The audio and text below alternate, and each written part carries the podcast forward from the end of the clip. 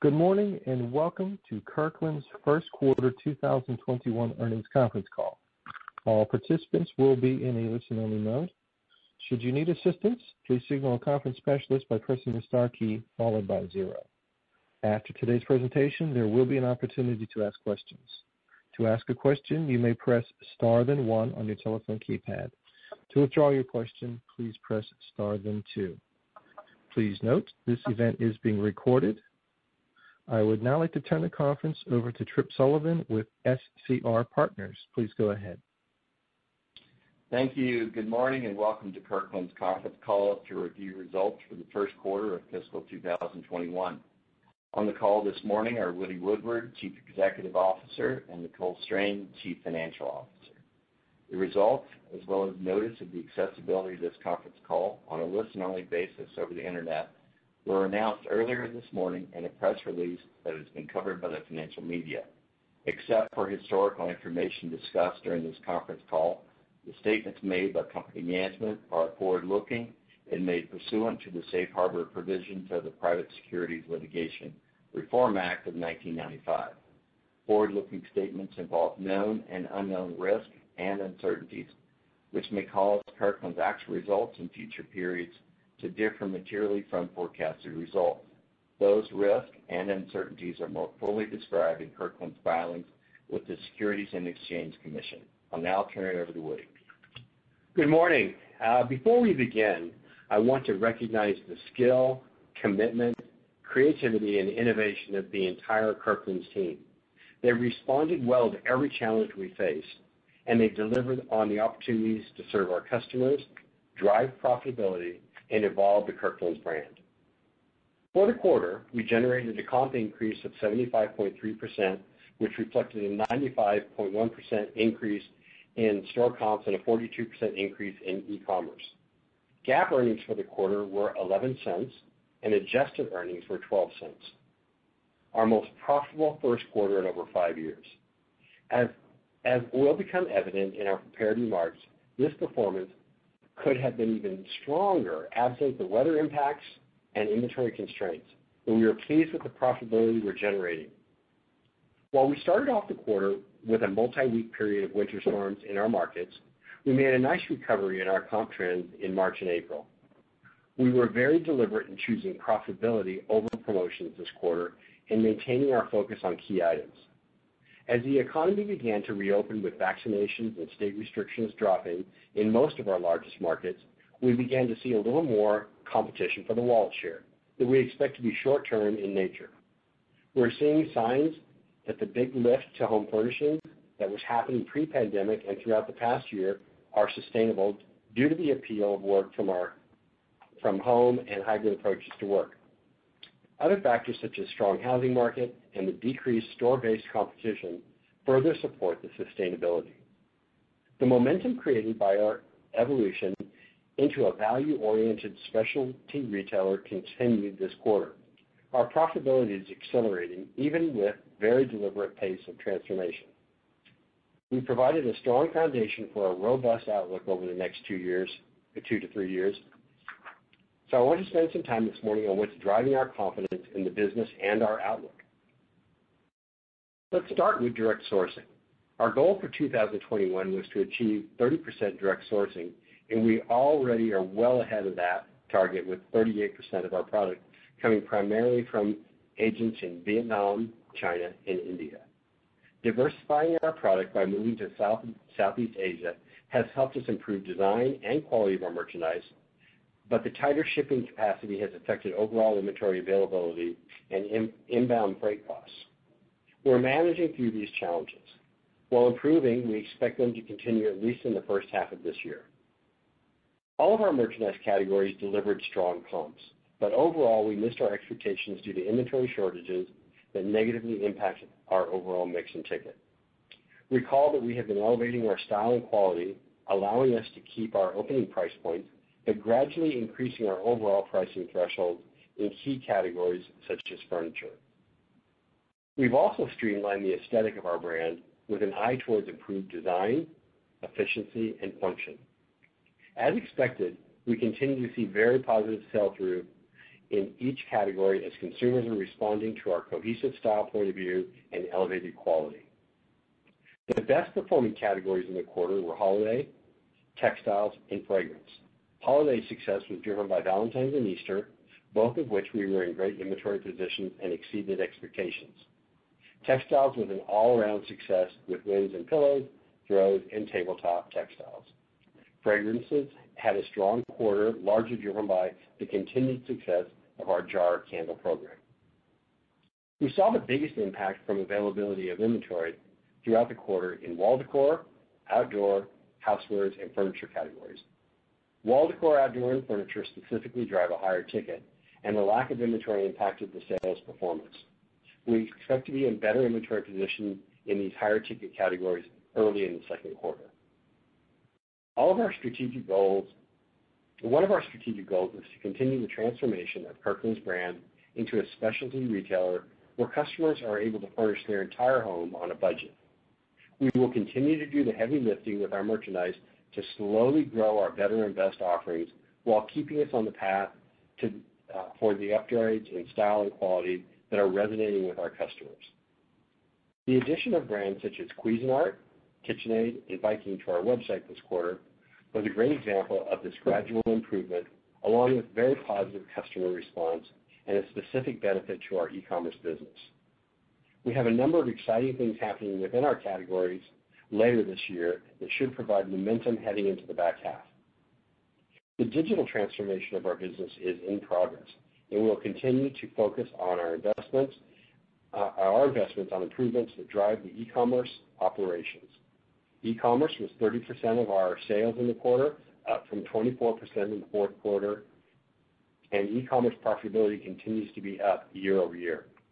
We have prioritized our capital expenditures to fuel this digital transformation, and I'm pleased to note that these past investments, such as our e-commerce hubs and our ship direct from vendor channels, are paying real dividends. I'm going to ask Nicole to address the specifics, but it's been clear for us for some time, and more directly evident in the quarters such as the one we're um, in, that we're generating profitability when historically we couldn't. That we are building a sustainable and formidable business model. The model is born of an intentional plan, a sustainable and efficient cost structure, improving execution, and a distinct point of view in style and design. I will admit that we have been helped by charting this course at the right time. However, without the vision um, of all the hard work during the past few years, we would have been unable to fully benefit from the positive secular trends that continue to drive the home furnishings sector. There is more growth ahead for Kirkland's and our shareholders, and we look forward to reporting on our progress throughout the balance of the year. Nicole, why don't you provide some color on the details in our outlook? Thank you. As Woody mentioned, the evolution of our merchandise and the changes in our infrastructure and cost structure generated a profitable first quarter, which included some significant headwinds from supply chain delays and abnormally tough weather impacting our store footprint in February. Historically, our full-year profitability has been heavily weighted to contributions in the second half of the year. While we have seen and expect to continue to see real improvements in profitability in the third and fourth quarters, we believe there is more room for earnings improvement in the first half of the year as we continue to execute this transformation. Before I get into the details of the quarter, I wanted to make the overarching comment that the year-over-year comparisons for comp sales, percentage of sales, and other metrics are heavily skewed by the necessary actions we took last year during the pandemic with store closures, the channel shift to e-commerce, and the macro trends that existed then and now. Breaking down sales within the quarter, we had a comp decline of 3% in February, with a strong start and finish for the month, but extreme weather in the Southeast impacting the two weeks in the middle. Our stores closed last year in the middle of March, and most remain closed for the remainder of the quarter, resulting in a comp increase of 134% in March and 196% in April. The total comp increase of 75.3% included an increase in e-commerce of 42% on a 32% increase in the prior year. Excluding the impact of the COVID-driven store closures from the prior year, we had a total comp increase of just under 16%. The sales impact of the weather in February and inventory shortages within the quarter was approximately 12 million. As expected, we started to see some year-over-year softness the back half of May due to the spike in demand in the second quarter last year and further elevated by some macro shifts in share of wallet towards entertainment and travel as the economy fully reopens, which we do expect to be a short-term headwind. Our store traffic outperformed the retail segment of ShopperTrak and was in line to slightly down compared to the home furnishing sub-segment. But with store closures impacting businesses differently in the prior year, it's tough to compare traffic year-over-year in the first quarter. Improving store traffic and converting existing traffic to our more elevated assortment will continue to be a main priority throughout our brand transformation. We did continue to see the sales benefit of the changes we have made to improve the quality and design of our merchandise with a high single-digit ticket increase in stores. The limited inventory in the furniture, outdoor, and wall categories prevented us from reaching our expected sales level. Average ticket has increased in the later part of May as inventory improves, and we expect to continue to see growth as we return to planned inventory levels in those key categories in June. Our e-commerce comp increase continues to be driven by our third-party drop ship channel, with revenue up over 70%, which is significant considering the tougher comparison from the prior year when store closures forced a channel shift towards e-commerce. This channel made up almost half of our e-commerce sales within the quarter. Our fulfilled in-store e-commerce sales for the quarter were just over 30%, compared to 35% in the prior year. Lower in-store inventory has continued to limit the volume of these channels and does restrain our profitability. We remain committed to the importance of our stores as delivery nodes for 40%-50% of our e-commerce sales, and there is profitability upside as we return to those levels. During the quarter, we closed five stores, opened two new stores, and relocated one store, resulting in a count of 370 stores. Of the closings, three were rollovers from year-end lease negotiations and closed in early February. One of the new store openings and the relocated store were opportunistic shorter-term leases we negotiated in locations that were previously Pier 1 stores. Gross profit was 32.6% of sales, compared to 13.3% in the prior year quarter. The prior year included significant deleverage with the store closures, and the current year includes approximately 400 basis points of incremental inbound freight costs. We expect to have a similar level of freight impact in the second quarter and continued impact throughout the balance of the year, with the degree of the impact in the back half unknown. We do not expect the Q3 and Q4 impact to be higher than the first half of the year, but have yet to see the softening in rates that we expected. With the long-term ease of freight rates and the continued push to elevate sales in the first half of the year, we expect upside in gross profit rates in the first and second quarters in the coming years. Landed product margin was 57.4%, which shows growth from the first quarter of 2020 while absorbing the significant freight impact. The gains continue to be driven by direct sourcing benefits, simplifying our promotional message, and also reducing the depth of offers and the inherent stacking of entire store couponing. Delays in inbound freight that were consistently in China in the fourth quarter spread to India as that country struggled with the pandemic impacting production and shipping levels. While we made progress on inventory, much of that progress was in the later part of the quarter, and the mix of receipts was not as we had planned. We missed the early part of the sales window for our outdoor collections, which included some testing related to larger scale items, upgraded collections, and outdoor dining tables, which will be a key learning for improving sales in the first half of the year. Also, lower inventory and higher ticket furniture SKUs impacted the average ticket for the quarter. We do not expect a significant margin impact from the late arrival of these items, but also don't expect to fully recover the lost sales. With the unknown surrounding supply chain, we are pulling forward purchase order timing, specifically in the time-sensitive seasonal categories, which will have a short to midterm timing impact on cash flow. Store occupancy costs were 13.6% of sales, we remain on track with the additional 100 to 150 basis point improvement in occupancy costs in 2021 relative to the same quarter in 2020, excluding the much larger benefit in the first quarter due to the incomparable sales. Freight costs from our DC to our stores was 2% of sales and was impacted by sales deleverage and an unfavorable capitalization adjustment from lower store inventory, which will reverse as inventory increases. DC costs were 4.6% of sales and remained relatively flat to our expectations, with the sales deleverage offset by reduced expenses from less inventory moved than expected.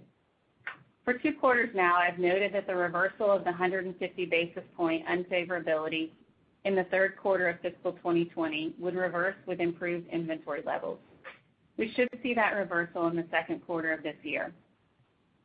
We continue to see productivity and infrastructure improvements offset the incremental cost to pick and pack e-commerce orders and are pleased with the performance of the two e-com hubs we added last year. E-commerce shipping at 4.5% of sales increased year-over-year as the volume of ship-to-home sales increased. While we are seeing some rate improvement over the prior year as the average price point improves and we fully utilize the hubs. Again, as we improve the mix of in-store fulfilled e-commerce sales and are able to ship a larger percentage of ship-to-home sales out of the closest distribution option, which was also impacted by lower inventory levels, there is leverage to be gained here. Operating expenses excluding impairment at 30.7% of sales, or 37.9 million, was an increase over the prior year of 3.2 million due to reactionary measures taken while the stores were closed last year and some fully variable costs. EBITDA, excluding impairment and other minor non-operating expenses for the quarter, was 7.7 million or 6.2% of sales, a year-over-year improvement of 24.8 million. For the quarter, our tax rate was 16.1% compared to 73.1% in the prior year period. Both periods were impacted by a valuation allowance. A normalized rate of 24.7% was used in the non-GAAP adjusted calculations for the current year and 23.8% for the prior year. Earnings per share, excluding non-cash impairment, normalized tax rate, and other minor non-operating adjustments, was $0.12 compared to a loss of $1.27 in the prior year. The GAAP earnings including these items was $0.11 compared to a loss of $0.53 in the prior year. We ended the quarter with 72.3 million in cash and no outstanding debt, which is a reduction of 28.1 million from the Q4 level and an increase of 42.1 million year-over-year, or an increase of 82.1 million, including the outstanding borrowing in the prior year. As mentioned on the prior call, we expected a reduction in cash of $30 million-$35 million as we rebuilt inventory levels. With pulling up purchase order timing to offset supply chain constraints for the balance of the year, we could see this timing impact be closer to 45 million. But we will balance appropriate inventory levels with sales risk from missing set dates, specifically on the more time-sensitive seasonal buys. Combined with availability on our revolving credit facility, which is based on our inventory position, we had total liquidity of 121 million. Inventory at the end of the quarter was 76.3 million, which was a build of 14.2 million from the end of fiscal 2020 and compared to 99.1 million in the prior year, or 23% lower. The prior year levels were elevated due to the store closures and continued receipts within the first quarter, and we currently have 9% fewer stores. We ended the quarter approximately 5 million down to our inventory plan, but with a surge in receipts to end the quarter, our store inventory had a larger gap to plan, with a significant amount of the inventory in transit within our domestic distribution network. We repurchased 47,000 shares within the quarter for 1.4 million at an average cost of $29. In the month of May, we repurchased another 46,000 shares for 1.3 million.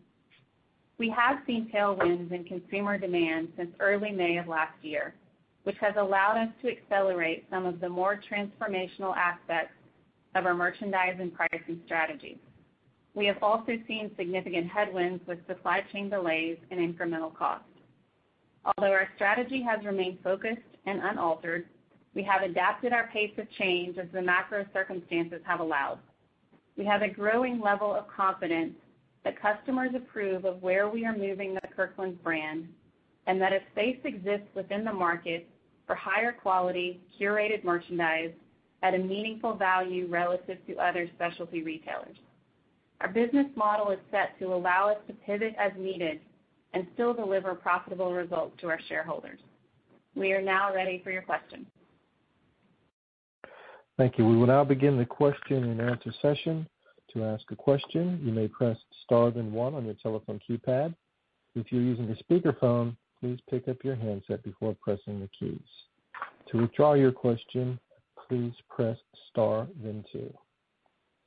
The first question will come from Jeremy Hamblin with Craig-Hallum Capital Group. Please go ahead. Thanks, and good morning.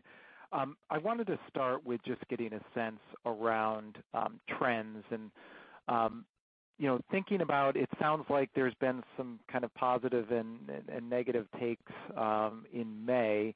As we look you know, towards your expectations on Q2 and recognizing that this quarter probably has the most noise, Um, is there a kind of a range of expectations that you are looking at based on the information you have now and understanding where, um, you know, some of the inventory constraints have been? Um, you know, anything that you can call out in terms of your expectations on Q2 sales? Yeah, I think a couple of just to reiterate, the positives definitely are we're getting back into a better inventory position in those key categories, which really has the most impact overall on our average ticket increase that we expected year-over-year. And then on on the downside, the piece of what we're seeing in the softness we expected just as we're comping in Q2, um, you know, pent-up demand and a lot of focus on home decor as things Um, opened back up last year. Um, but also, you know, we had expected at some point in time that there would be a temporary reallocation of spend towards travel and entertainment as, you know, people felt more comfortable getting out. So I definitely think that we're starting to see some of that, but again, expected the Q2 comp to be tougher based on what last year looked like. I think, you know, based on what we saw in May, which May was impacted similar to the first quarter with limited inventory until we got into the last week, I think it will be tough to comp um, positive comp last year in Q2. I don't know if that helps give you any context. Some of that we expected when we planned out the year. We had a 77% increase in e-commerce that we knew we would be tough to comp year-over-year. So I think I would say from here, expecting to be slightly down from a comp perspective to where we were last year.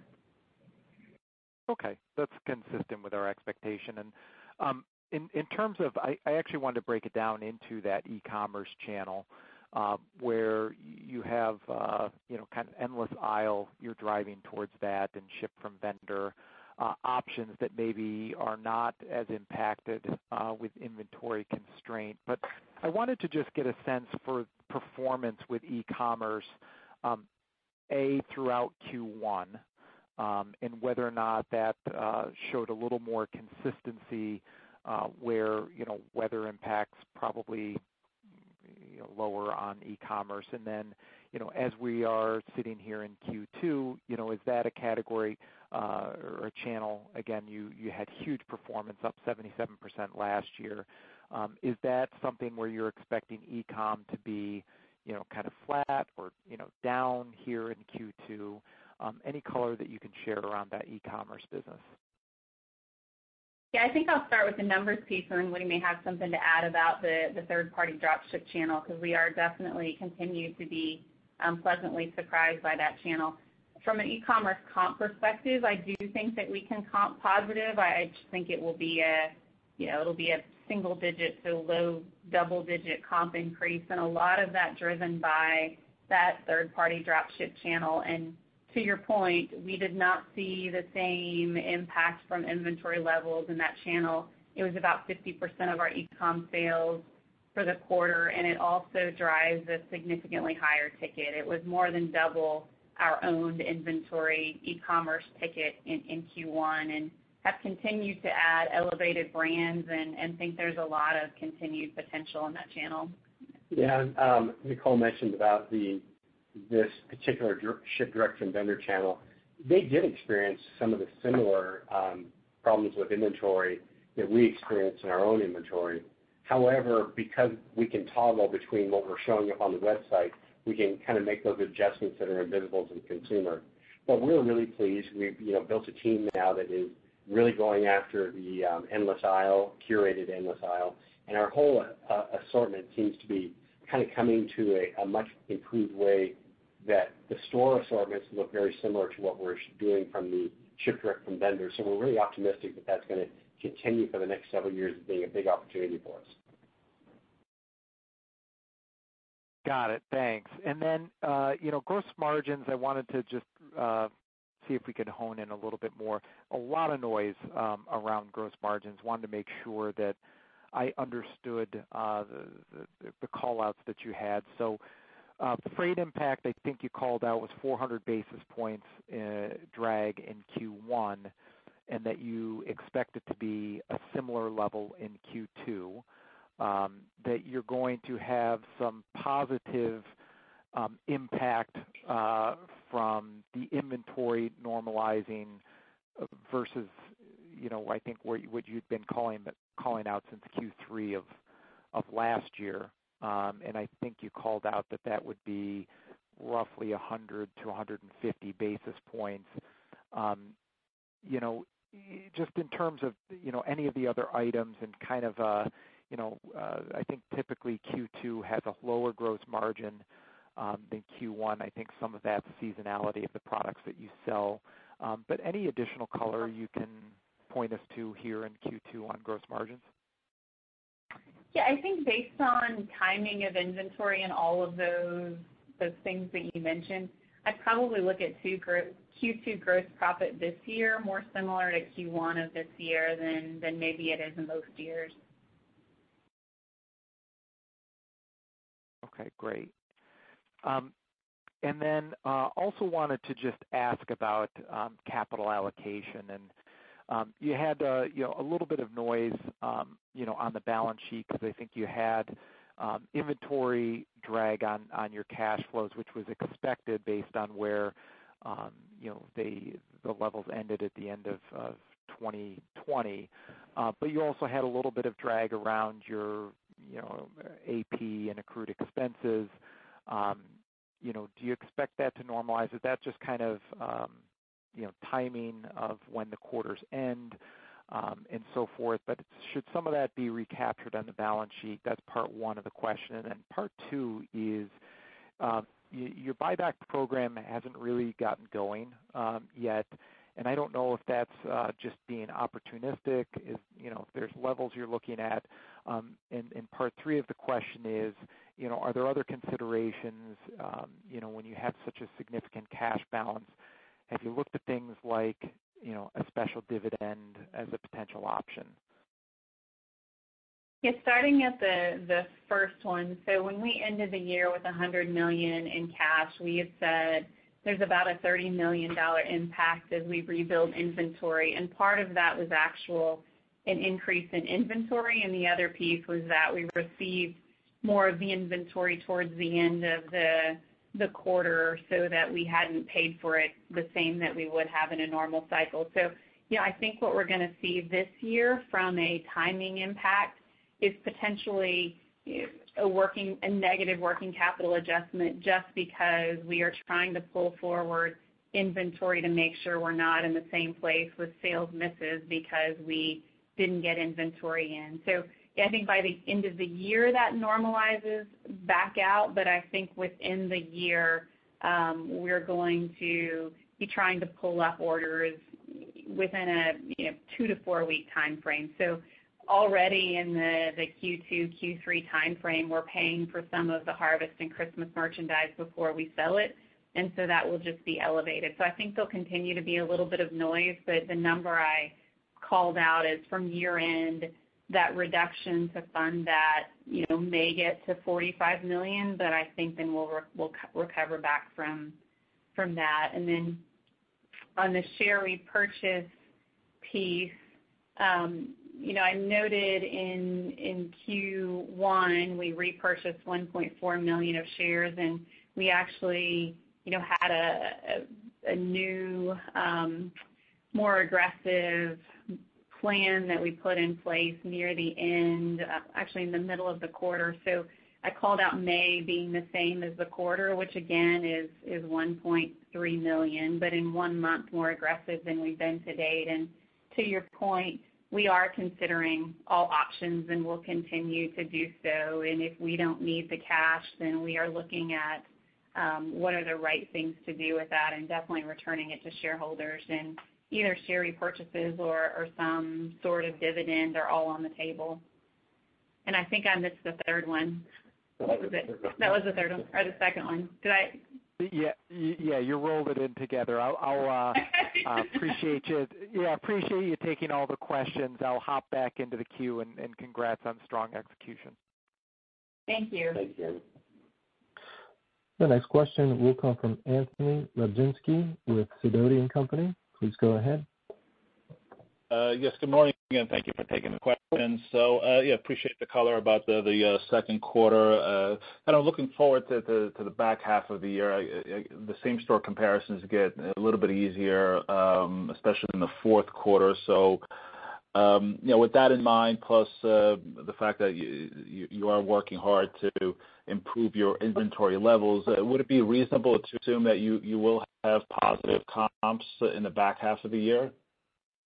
It is. And I think to that point, we expect it to sequentially increase quarter to quarter from Q2 to Q4, the comp. You know, Anthony, one of the things last year we experienced during the third and fourth quarter was significant inventory shortages. And we are recovering at this point. But the other section of that is trying to get the merchandise so it all lands together and creates a very beautiful impact on the floor in terms of really showing the vision of the merchants in terms of the the trends. And that should start regulating or start normalizing here in the second quarter, and we're fully expected to be in great shape for the third and fourth quarter. Um, but this quarter and next quarter are very important for our merchandise transformation in that this is where we accelerated some of the quality aspects, design aspects, look.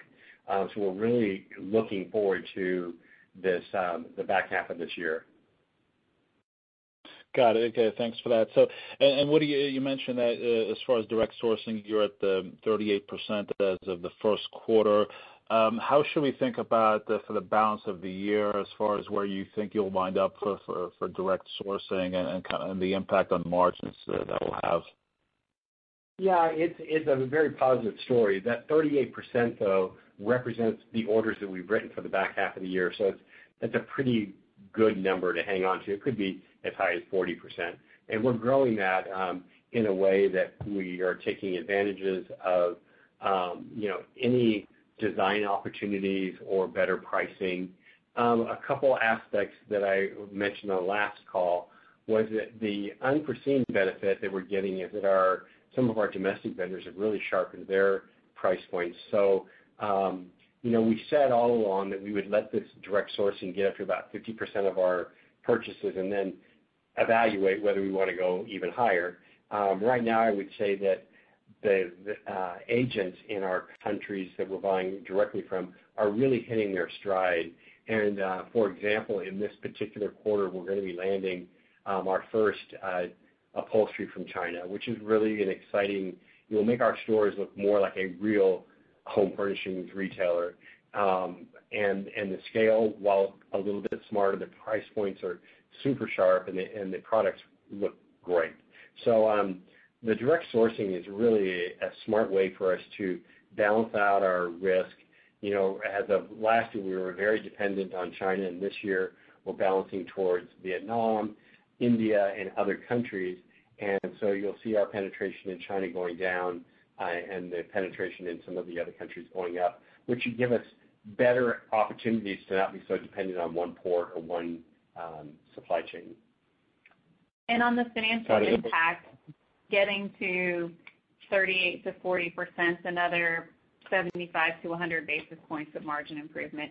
And I think specifically in Q3, we're comping some pretty tough um, margin rates just from early sell-through of seasonal. So I think that will help us to balance that out. Got it. Okay, thanks. And I guess the last question from me as far as uh, the store opens and closings. So uh you actually opened a couple of stores uh, in the quarter. You mentioned one of them, I think, was a former Pier 1 location. So how should we think about uh, as far as store openings for the balance of the year and also store closings as well? Thank you.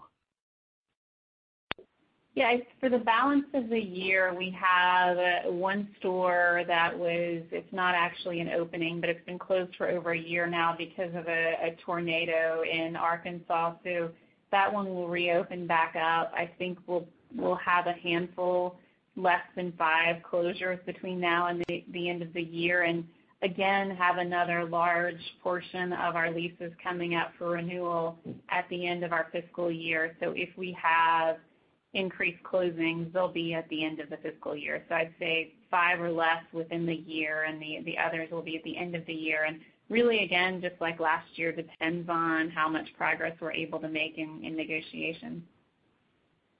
Got it. Okay. Thank you very much. Best of luck. Thank you. Thanks, Anthony. Thank you. The next question is from John Lawrence with Benchmark. Please go ahead. Uh, good morning. Morning. Morning. Yeah. Um, Woody, could you speak a little bit, you mentioned, uh, I guess first thing would be competitive environment. Uh, some people may be looking at price to drive traffic. Uh, could you could you speak to that first, and then we'll go from there? Yeah. Um, I think the competitive environment is working in our favor right now because remember that we lost our largest competitor, Pier 1, last year. And While that doesn't immediately fold into our sales, you start seeing that because you know, home furnishings is one of those uh, less frequent purchases, and so we're starting to see some benefits from that. Um, I think that overall, you know, the the part that we are the most proud of right now is that while we're doing this direct sourcing and it's helping us with our product margin, the real benefit to that is the look and quality of our product and you know, better packaging. And I think our customers are starting to really give us credit for maintaining value price point while actually giving the consumer a lot more quality and a lot more uh, value in terms of design.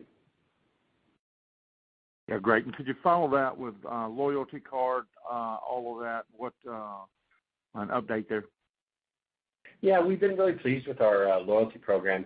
In fact, um, since the launch, we're seeing a loyalty consumer spend around $10 more or 27% more per transaction when compared to the non-loyalty customers. And uh so far, new loyalty customers, are spending, the brand new ones, are spending about $20 or 53% more than the non-loyalty customers. So like we said in previous calls, our loyalty program is a multi-phased approach. So we've got a lot more, what I would call bells and whistles coming to enhance that program and make us really the retailer of choice to our most loyal customers, and they represent a huge portion of our sales and our profitability. Yeah, thanks for that. And last question from me. Um, you mentioned uh, some of the new uh, vendors, some of the new uh, brands you've had on e-commerce. What can you say about negotiating with those vendors as far as with all the store closings within the industry, are some of these vendors wanting to deal with you more because of the doors that you have? And uh what what are you seeing from those vendors at this point? Yeah, I think there's probably two reasons. One, they're looking for distribution just because of some challenges in their distribution model and the lack of new stores opening. And so we're getting some of that. Um but the other side is the elevation of our store and our store look and our website is now able to you know, so uh you look at a KitchenAid or a Cuisinart, and our assortments look parallel with what they're offering. So it really is kind of a two-pronged approach. They have been very um um we have a lot more people knocking on our door saying, "Can we be part of your curated endless aisle?" And um we've been pretty pleased with the results so far. Of course, some of those vendors have also experienced some of their own inventory shortages and supply chain issues. But really and truly, we're pleased with the results that we're getting. We're pleased that the opportunity for the uh, customer is where they can buy some of those great brands from their trusted store, Kirkland's. And then at the end of the day, we may evaluate whether there's a key item or two that we want to bring in uh, to enhance you know, fourth quarter gift giving. So, um, all ideas are on the table, and these vendors have been really great to work with. Great. Uh, congrats on the success. Uh, look forward to hearing more. Thanks. Thank you, John. Thank you. And the next question is a follow-up question from Jeremy Hamblin with Craig-Hallum Capital Group. Please go ahead. Thanks for taking the follow-up. Uh, so I want to come back to direct sourcing here. You're clearly tracking um, ahead of prior expectation in terms of penetration of that business, um, generating strong margins, um, seeing you know, really um, impactful results on what you're doing on the e-commerce side of your business. So I wanted just to get a sense of thinking about the long term. I think you'd spoken to direct sourcing getting to that 50% threshold, um, and then maybe pausing and revisiting after that. Um and then you know, just thinking about where direct sourcing can go and you know contributions in terms of both margin but also in quality of goods, should we be thinking about direct sourcing as potentially being a bigger portion of your total business? Um, and then uh, along with that, you know, kind of same question along the lines of e-commerce. It sounds like you drop ship has been tremendously successful thus far. You're now at 30% penetration on e-commerce overall. Um, you know, is that something where you may end up um, tracking towards what many of your peers do, where e-commerce is going to be greater than 50% of your business long term? Well, let's, uh, those are both really good questions, Jeremy. Thank you for asking. Uh, let's start with the direct sourcing. You know, our our goal was you know, to start it off a couple years ago. We hit the 20%, and then our goal this year is to hit 30%. We'll probably get about 38%-40%. Um, you know, what we needed to do was make sure that our agents and supply chain gets a little bit more accustomed to this business model. We had some things to do on our side and some things to let them get up and running. But the result that we're seeing is spectacular merchandise at a great value. And so I think that while we say that we'll pause at 50%, I don't really see a reason why we would if everything is moving along as we projected. Remember that most of our competition has significantly more than 50% of their um, distribution or 50% of their purchases coming from a direct source environment. Um, so I would say that we'll pause, but for like two seconds, and then we'll say, "Let's keep increasing it because we like what we're getting."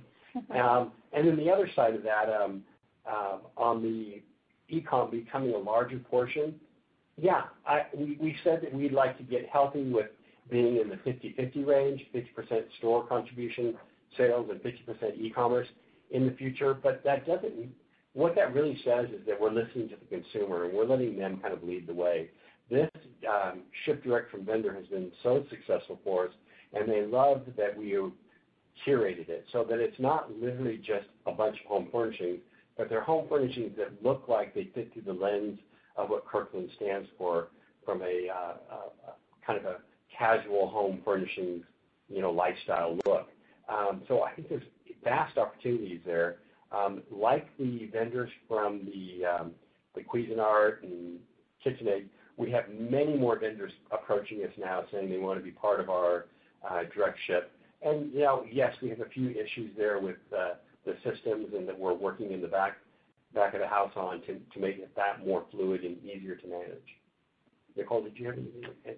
No, I think, you know, before we had said 50. we thought we'd end up in that two to three-year timeframe, likely 50% um, store sales and 50% e-commerce. But we're not driving to that number for the sake of getting to that number. It really is just we're pushing e-commerce as the growth engine of our company. To Woody's point, the customer will dictate where we end up. If that's 45% or 60%, and we just want to make sure that we are set up to be able to service those sales in a way that our customers expect wherever they happen. Thanks for taking the follow-up. Best wishes. Thank you. Thank you, Jeremy. Ladies and gentlemen, this concludes our question and answer session. I would like to turn the conference back over to Woody Woodward for any closing remarks. Thank you, operator. Uh, as always, we're available for follow-up questions over the next several days and weeks, and we look forward to seeing you online in our stores. Thank you. The conference has now concluded. Thank you for attending today's presentation. You may now disconnect.